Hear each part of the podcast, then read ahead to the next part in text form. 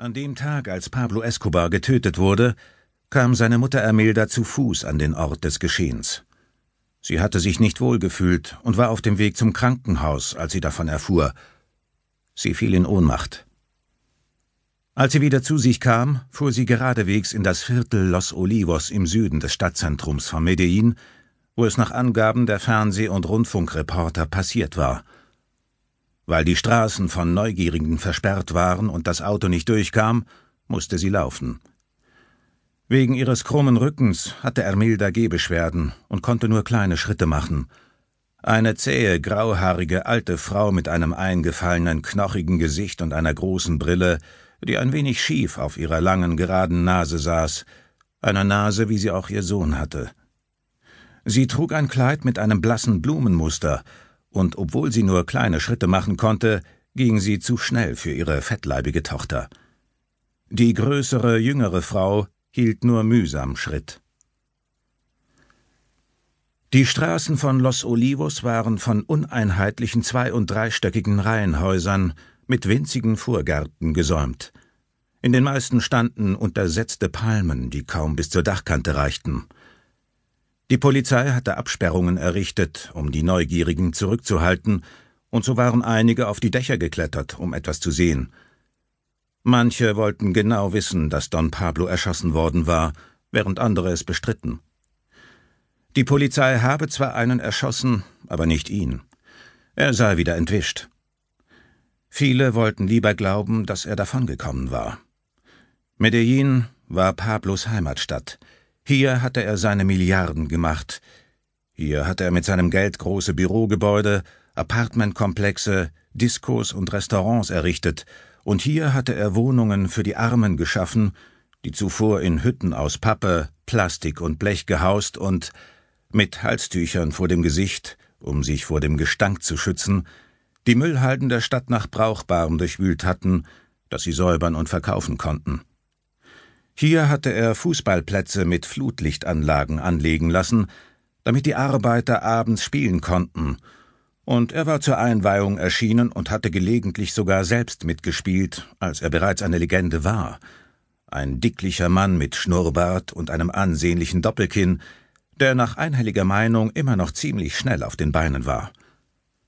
Hier, glaubten viele, würde die Polizei ihn nie zu fassen kriegen, konnten sie ihn nicht fassen, auch nicht mit ihren Todesschwadronen und ihren ganzen Gringo-Dollars und ihren Spionageflugzeugen und wer weiß was noch.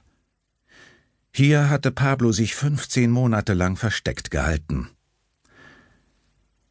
Während sie nach ihm fahndeten, war er von einem Versteck ins nächste gezogen, zu Leuten, die ihn, wenn sie ihn erkannten, niemals verpfiffen hätten, denn hier hängte man sich Bilder von ihm in vergoldeten Rahmen an die Wand, und hier betete man für ihn, dass er lange leben und viele Kinder haben möge, und wer nicht für ihn betete, der fürchtete ihn, denn auch davon erfuhr Pablo. Die alte Dame marschierte entschlossen weiter, bis sie und ihre Tochter von streng blickenden Männern in grüner Uniform aufgehalten wurden. Wir sind Angehörige. Dies ist die Mutter von Pablo Escobar, erklärte die Tochter. Die Beamten verzogen keine Miene. Habt ihr denn keine Mutter? fragte Ermilda. Man meldete nach oben weiter, dass die Mutter von Pablo Escobar und seine Schwester gekommen seien, und schließlich ließ man sie durch. Mit einer Eskorte schoben sie sich an geparkten Autos vorbei, bis sie die Stelle erreichten, wo die Lichter von Ambulanzen und Polizeiautos blinkten. Fernsehkameras richteten sich auf sie, als sie näher kamen, und ein Raunen ging durch die Menge. Ermilda ging über die Straße zu einem kleinen Stück Rasen, auf dem die Leiche eines jungen Mannes lag. Er hatte ein Loch mitten in der Stirn, und seine stumpf und glasig gewordenen Augen starrten blind zum Himmel empor. Ihr Idioten! rief Ermilda und begann die Polizisten laut auszulachen. Ihr Idioten, das ist nicht mein Sohn. Das ist nicht Pablo Escobar. Ihr habt den Falschen erschossen. Doch die Soldaten wiesen die Frauen an, beiseite zu treten, und von einem Dach ließ man eine weitere Leiche herab, die auf eine Trage geschnallt war, ein dicker, barfüßiger Mann in Jeans, deren Hosenbeine hochgerollt waren, und Oberhemd, ein Mann, dessen rundes, bärtiges Gesicht geschwollen und blutverschmiert war. Er hatte einen seltsamen kleinen Schnurrbart, der gestutzt war wie der von Hitler. Zunächst war kaum zu erkennen, dass er es war. Ermilda atmete schwer und blickte schweigend auf den Toten hinab. In den Schmerz und Zorn mischte sich ein Gefühl der Erleichterung und auch der Angst. Sie war erleichtert, weil der Albtraum jetzt wenigstens für ihren Sohn vorüber war. Angst empfand sie, weil sie glaubte, dass sein Tod noch mehr Gewalt entfesseln würde.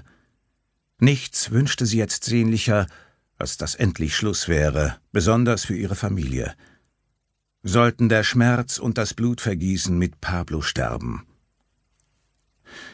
Im Fortgehen kniff sie den Mund zusammen, um sich nichts anmerken zu lassen, und ließ einen Reporter mit Mikrofon lediglich wissen, jetzt hat er wenigstens seine Ruhe.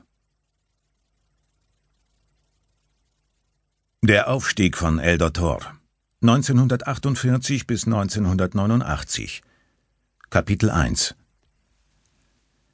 Im April 1948 war es nirgendwo in Südamerika so aufregend wie in Kolumbiens Hauptstadt Bogotá. Es roch nach Veränderung und eine knisternde Spannung lag in der Luft. Wie sie sich entladen würde, wusste keiner. Man wusste nur, dass sie da war. Es war einer dieser Momente im Leben eines Landes, vielleicht sogar eines ganzen Kontinents, da alles bisherige wie ein bloßes Vorspiel erscheint. Bogotá war eine Stadt mit über einer Million Einwohnern, die sich über die Hänge steiler grüner Berge bis hinunter in eine weite Savanne ergoss, welche sich flach und noch unbebaut nach Süden und Westen hin erstreckte. Beim Anflug sah man stundenlang nichts als Berge. Eine Kette smaragdgrüner Gipfel reihte sich an die nächste, und die höchsten waren mit Schnee bedeckt. Das Licht, das unter wechselnden Winkeln auf die Berghänge traf, ließ verschiedene Grüntöne entstehen, von hellgrün über Salbeigrün bis zu Efeugrün, unterbrochen von Bachtälern, die sich bergabwärts nach und nach vereinten und verbreiterten zu Flusstälern, die so tief im Schatten lagen, dass sie fast blau wirkten. Und dann tauchte aus diesen unberührten Gebirgshöhen plötzlich eine ganz moderne Metropole auf – eine lieblose Anhäufung von Beton, die eine weite Ebene fast ganz ausfüllte. Bogotá bestand überwiegend aus zwei- oder dreistöckigen Bauten, die meisten davon aus Ziegelsteinen.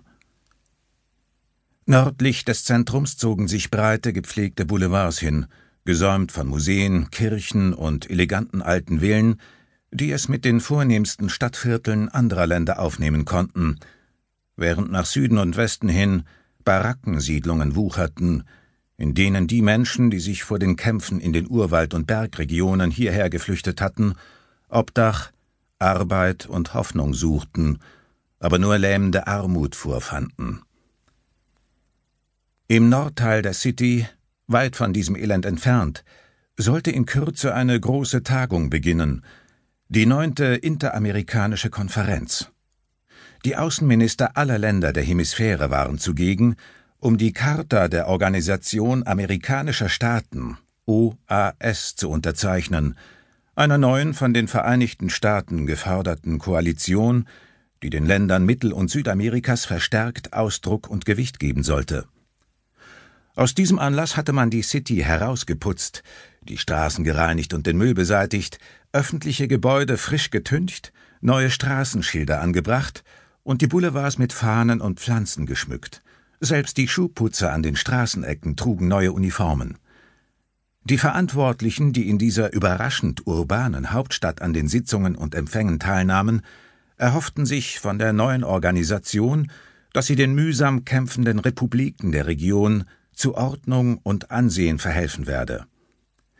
Das Ereignis hatte aber auch Kritiker angelockt, linke Agitatoren unter ihnen ein junger kubanischer Studentenführer namens Fidel Castro.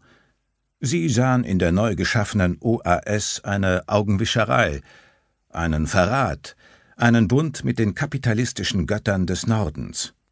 Für sie war das Ringen zwischen Kapitalismus und Kommunismus um die Nachkriegswelt noch nicht entschieden, und junge Rebellen wie der 21-jährige Castro waren überzeugt, dass der Marxismus in den nächsten zehn Jahren einen glorreichen Siegeszug erleben werde